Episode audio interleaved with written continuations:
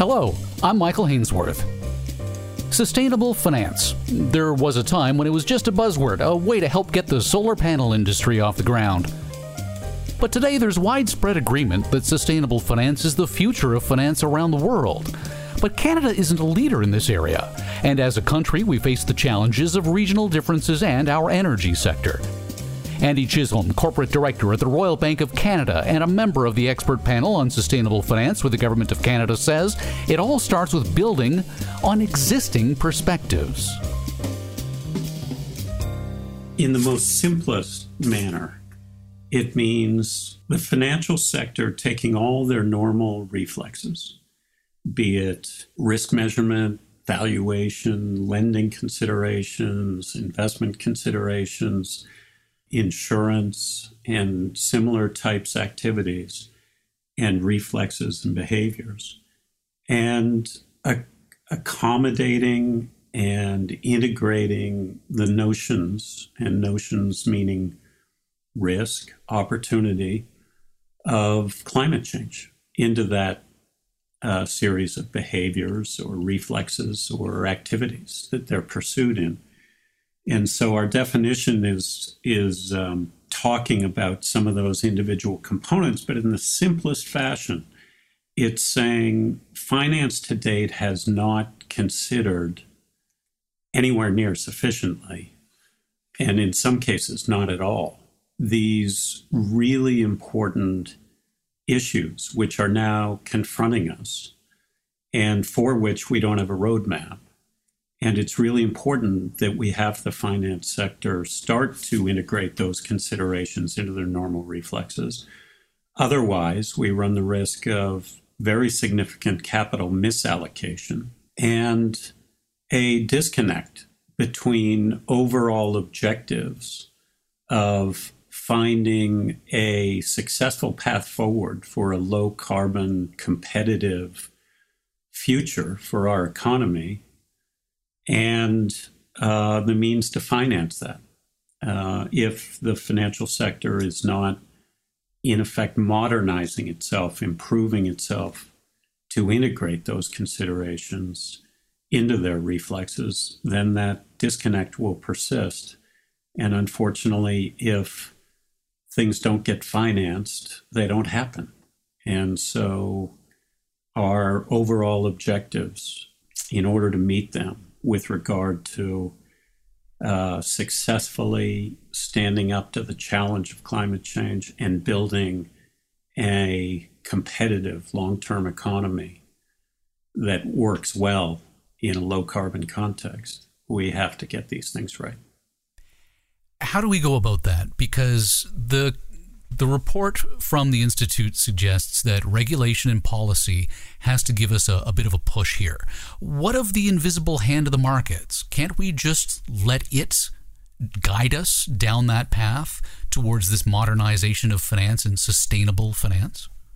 I think in the normal course, yes, it's um, a safe bet to allow markets to self correct and adjust. The problem is we're dealing with an issue of major strategic importance for the country, of somewhat existential um, uh, consequences for all of us. And the scientists are telling us that we are rapidly running out of time. And so the biggest problem is that the speed with which markets might normally come to adjust is likely to lag the speed that must be applied to solving this issue. That puts us in a dangerous position. It puts us in a dangerous position with regard to the likelihood of achieving our objectives from both an environmental and an economic perspective. And it means that there is a significant risk that Canada lags other important parts of the world in that adjustment.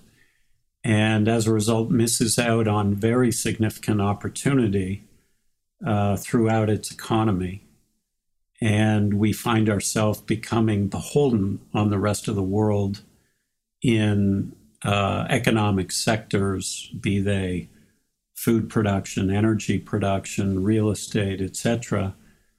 Um, folks that do do figure this out, and um, we want to be leaders, not laggards in this respect, and and to um, be able to benefit from the economic consequences from being leaders. In the past, and uh, I'm wondering about the present. Uh, investing in environmental, social, and, and governance related issues was often seen as sacrificing value. But it's argued that that's no longer the case. Do you get the sense, though, that broadly speaking, that Bay Street and the financial community, generally speaking, recognizes that ESG is no longer about sacrificing value, it's about building value? It's on a journey. Uh, the change, even the last year, of um, people's appreciation of the point that you just made uh, has been significant and and in some ways even profound. The, the shift and the speed of the shift in sentiment. Um, I would say that there are a number of very, very sophisticated, large pools of money, investors that increasingly are becoming clear in their mind, in how they're communicating with others, that proper integration of these considerations not only is essential with regard to being a wise and thoughtful investor, but also is in a position to create competitive advantage. Um, and everybody's looking for investment edge. And a number of folks are feeling right now that this is a very significant source of investment edge. And I think the point that you raise that that sentiment is not broadly appreciated or understood throughout the investment community and the investment spectrum uh, means that there are a disparate series of behaviors that are being observed and different parts uh, of the client base that are being well served and poorly served as a result of this. And um, some of our uh, work in consultation consultations with many many people led us to an observation which was uh, quite distressing, which which was a number of important people in the investment community were considering it essential to integrate these issues, and other parts of the investment community were saying it's uh, in dereliction of their fiduciary duty to do so. It just seems completely untenable for us for that kind of disparity of view to be present for something like this that is such a significant issue, has the potential to drive capital flows in different directions, can lead to very significant real economy out, outcomes. Um, and therefore, it was an important area of focus for our report.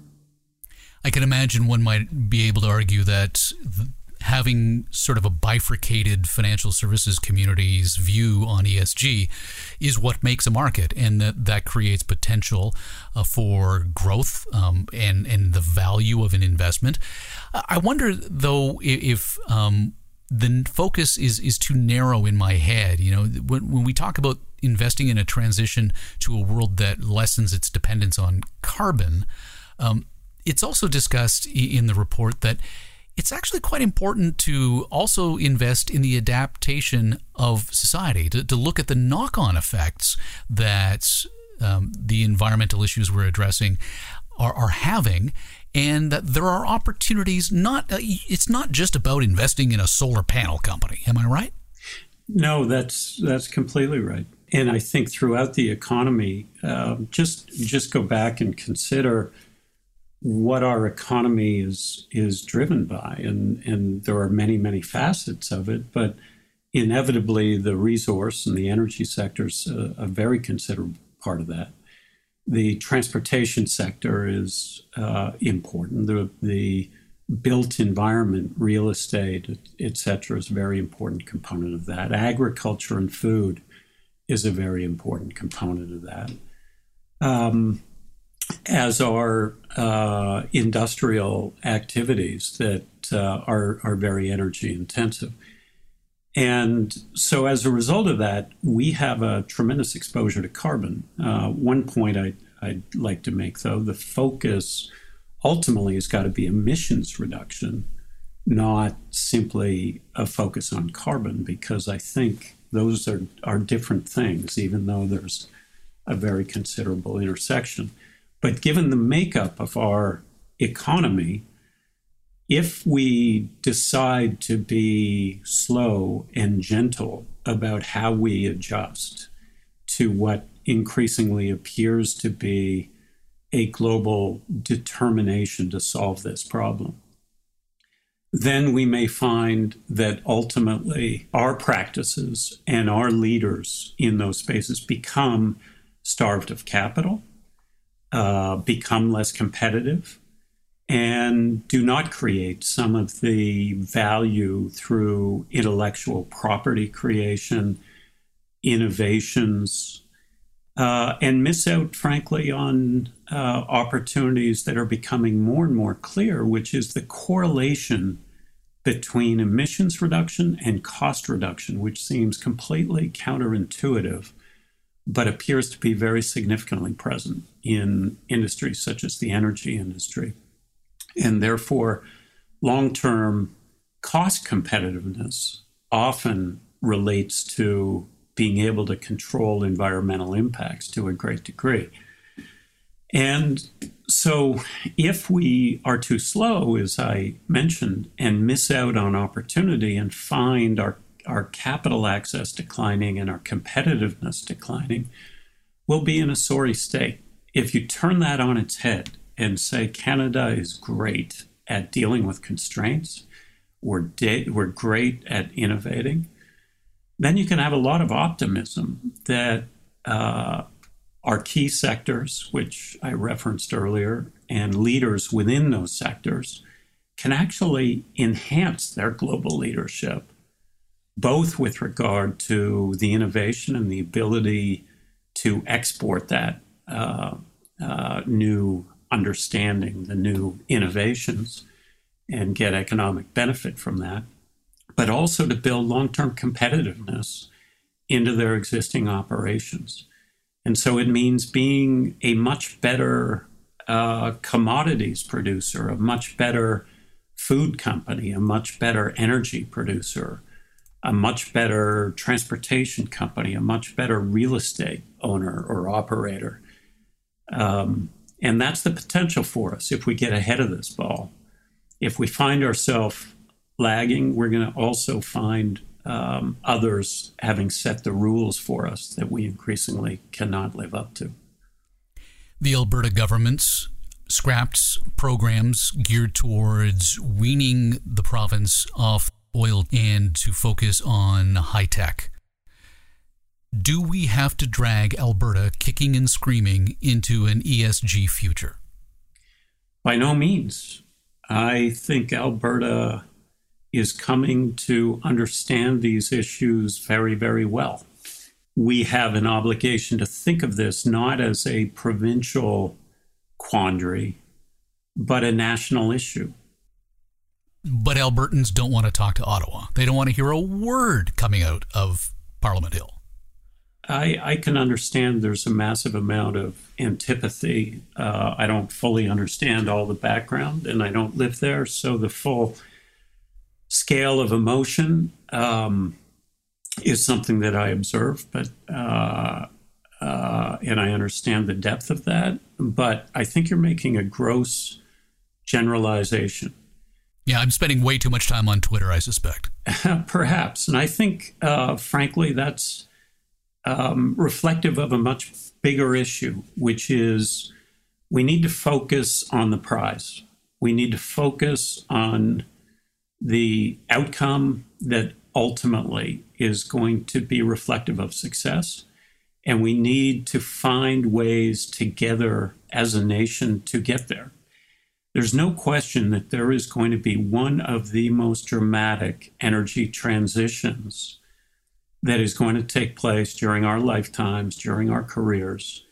And it's going to uh, involve some very, very considerable change. It's not the first time the world has gone through an energy transition. And going through an energy transition, by the way, does not mean we're about to stop producing oil or gas or stop using oil or gas. It means transition. It means finding our way successfully to a future that employs multiple energy sources and new energy sources, things like hydrogen, etc., uh, in order to power our lives, power our economies in a manner that can be consistent with the climate change and environmental objectives. And I think it'll be some of the big experienced companies that are in the energy sector already, and many of which are in Alberta, that are going to help find the solutions and drive the changes. But I think as a nation, if we sit and say, gee, they really have to figure this out, and uh, boy, I hope they do it soon, and it's all us versus them, as opposed to determining a pathway that has a likelihood of working, assessing the amount of innovation that has got to shift, how much capital is that going to require, how to create specialized financial tools to finance that kind of transition, how to align regulations with that kind of positive shift that we are going to require, then I think we're in a mess. But if we can do that together, then I think we've got a huge potential ahead of us to not only stay outsized players in the energy world, but to in fact enhance our position in the global energy world. And I think that's um, an objective worth fighting for collectively, not, not separately, individually, and at odds. So if we can come together um, what, though, of the other concerns that if we start focusing on environmental, social, and governance criteria when making investment decisions, the Americans simply won't, and we'll find ourselves at a competitive disadvantage economically as well as financially? Well, I think uh, broadly that's a fallacy. Um, first of all, I think there are many, many leading investors that are in the um, in the U.S. that are actually leading some of the thinking with regard to um, this type of investing. Um, number one, um, and I think uh, with a big country and a leading country like that, sometimes you can have you can be very contradictory with yourself, and you can have folks operating at at all ends of the spectrum. Um, and perhaps they do, but they've got an enormous number of uh, cutting edge investors that are looking at these issues. They've got a lot of people uh, like TCFD, SASB kind of organizations that have been largely driven by leaders in the US. And um, as a result, I think your presumption is perhaps a bit off base. Furthermore, while we can say that some of the deregulation, uh, in particular in certain sectors that we've observed coming from the states, may still be at odds with um, the way subnational governments, be they states or cities uh, or other groups, um, are pursuing the issue. And I think it is a massive head fake if we are taking certain statements that are made by certain leaders and extrapolating that that means the whole country is against the sorts of notions that we're talking about and the whole country is static and not progressing on the kind of issues that we're talking about i think that's a massive mistake and uh, frankly, who knows? We've got an election coming up very, very shortly uh, in the US, and we could see a fundamental shift that takes place at a federal level, let alone what's going on at the subnational level that I talked about. There is enormous amount of money in the US, an enormous amount of innovation in the US, a lot of local regulation that is taking place in the US that is driving towards a low carbon future. And they're doing it in part because they believe that it's essential to do that, but they're doing it in part because they know that that will lead to a more sustainable economic future and that this issue is not going to go away. And solving it in a manner that enhances your economic competitiveness becomes absolutely essential. And um, if you look beyond the US, you can say, oh my goodness, isn't China some of the source of, of uh, some of the biggest problems? The coal fired uh, energy, uh, etc. Um, but at the same time, you might take a look at them and you might say, wow, they are being incredibly strategic. They want to be able to get access to 25% plus of the vehicle auto market uh, by virtue of focusing on electric vehicles. And then they want to be the battery uh, leader in that context. And they want to be the high speed energy transmission uh, leader. And they want to be able to do that in order to drive massive investment in renewables in certain parts of the country and efficiently and effectively get that electrical uh, resource into the urban centers. Um, and all the innovation that is taking place around those types of activities and many, many more China's acting very strategically, saying, This is great. Markets are going to open up to us that were somewhat closed or oligopolistic previously. All of a sudden, we've got a chance to be a major player, and we are going to go for it because we understand this notion of transition and where the world's going to. And we want to get there and have uh, a very significantly expanded piece of the pie in the context of doing that. So if you relate that back to Canada, and, and by the way, um, when I when I reference China, the U.S., it's it, it's the EU with uh, their their new uh, plan that uh, is talking about border tax adjustments that will um, uh, try to compensate for issues in and around uh, carbon. Uh, it has to do with the UK, who are very overtly trying to think about their net zero plans in terms of economic competitiveness. And they have many government ministries working together as one to try to figure this out.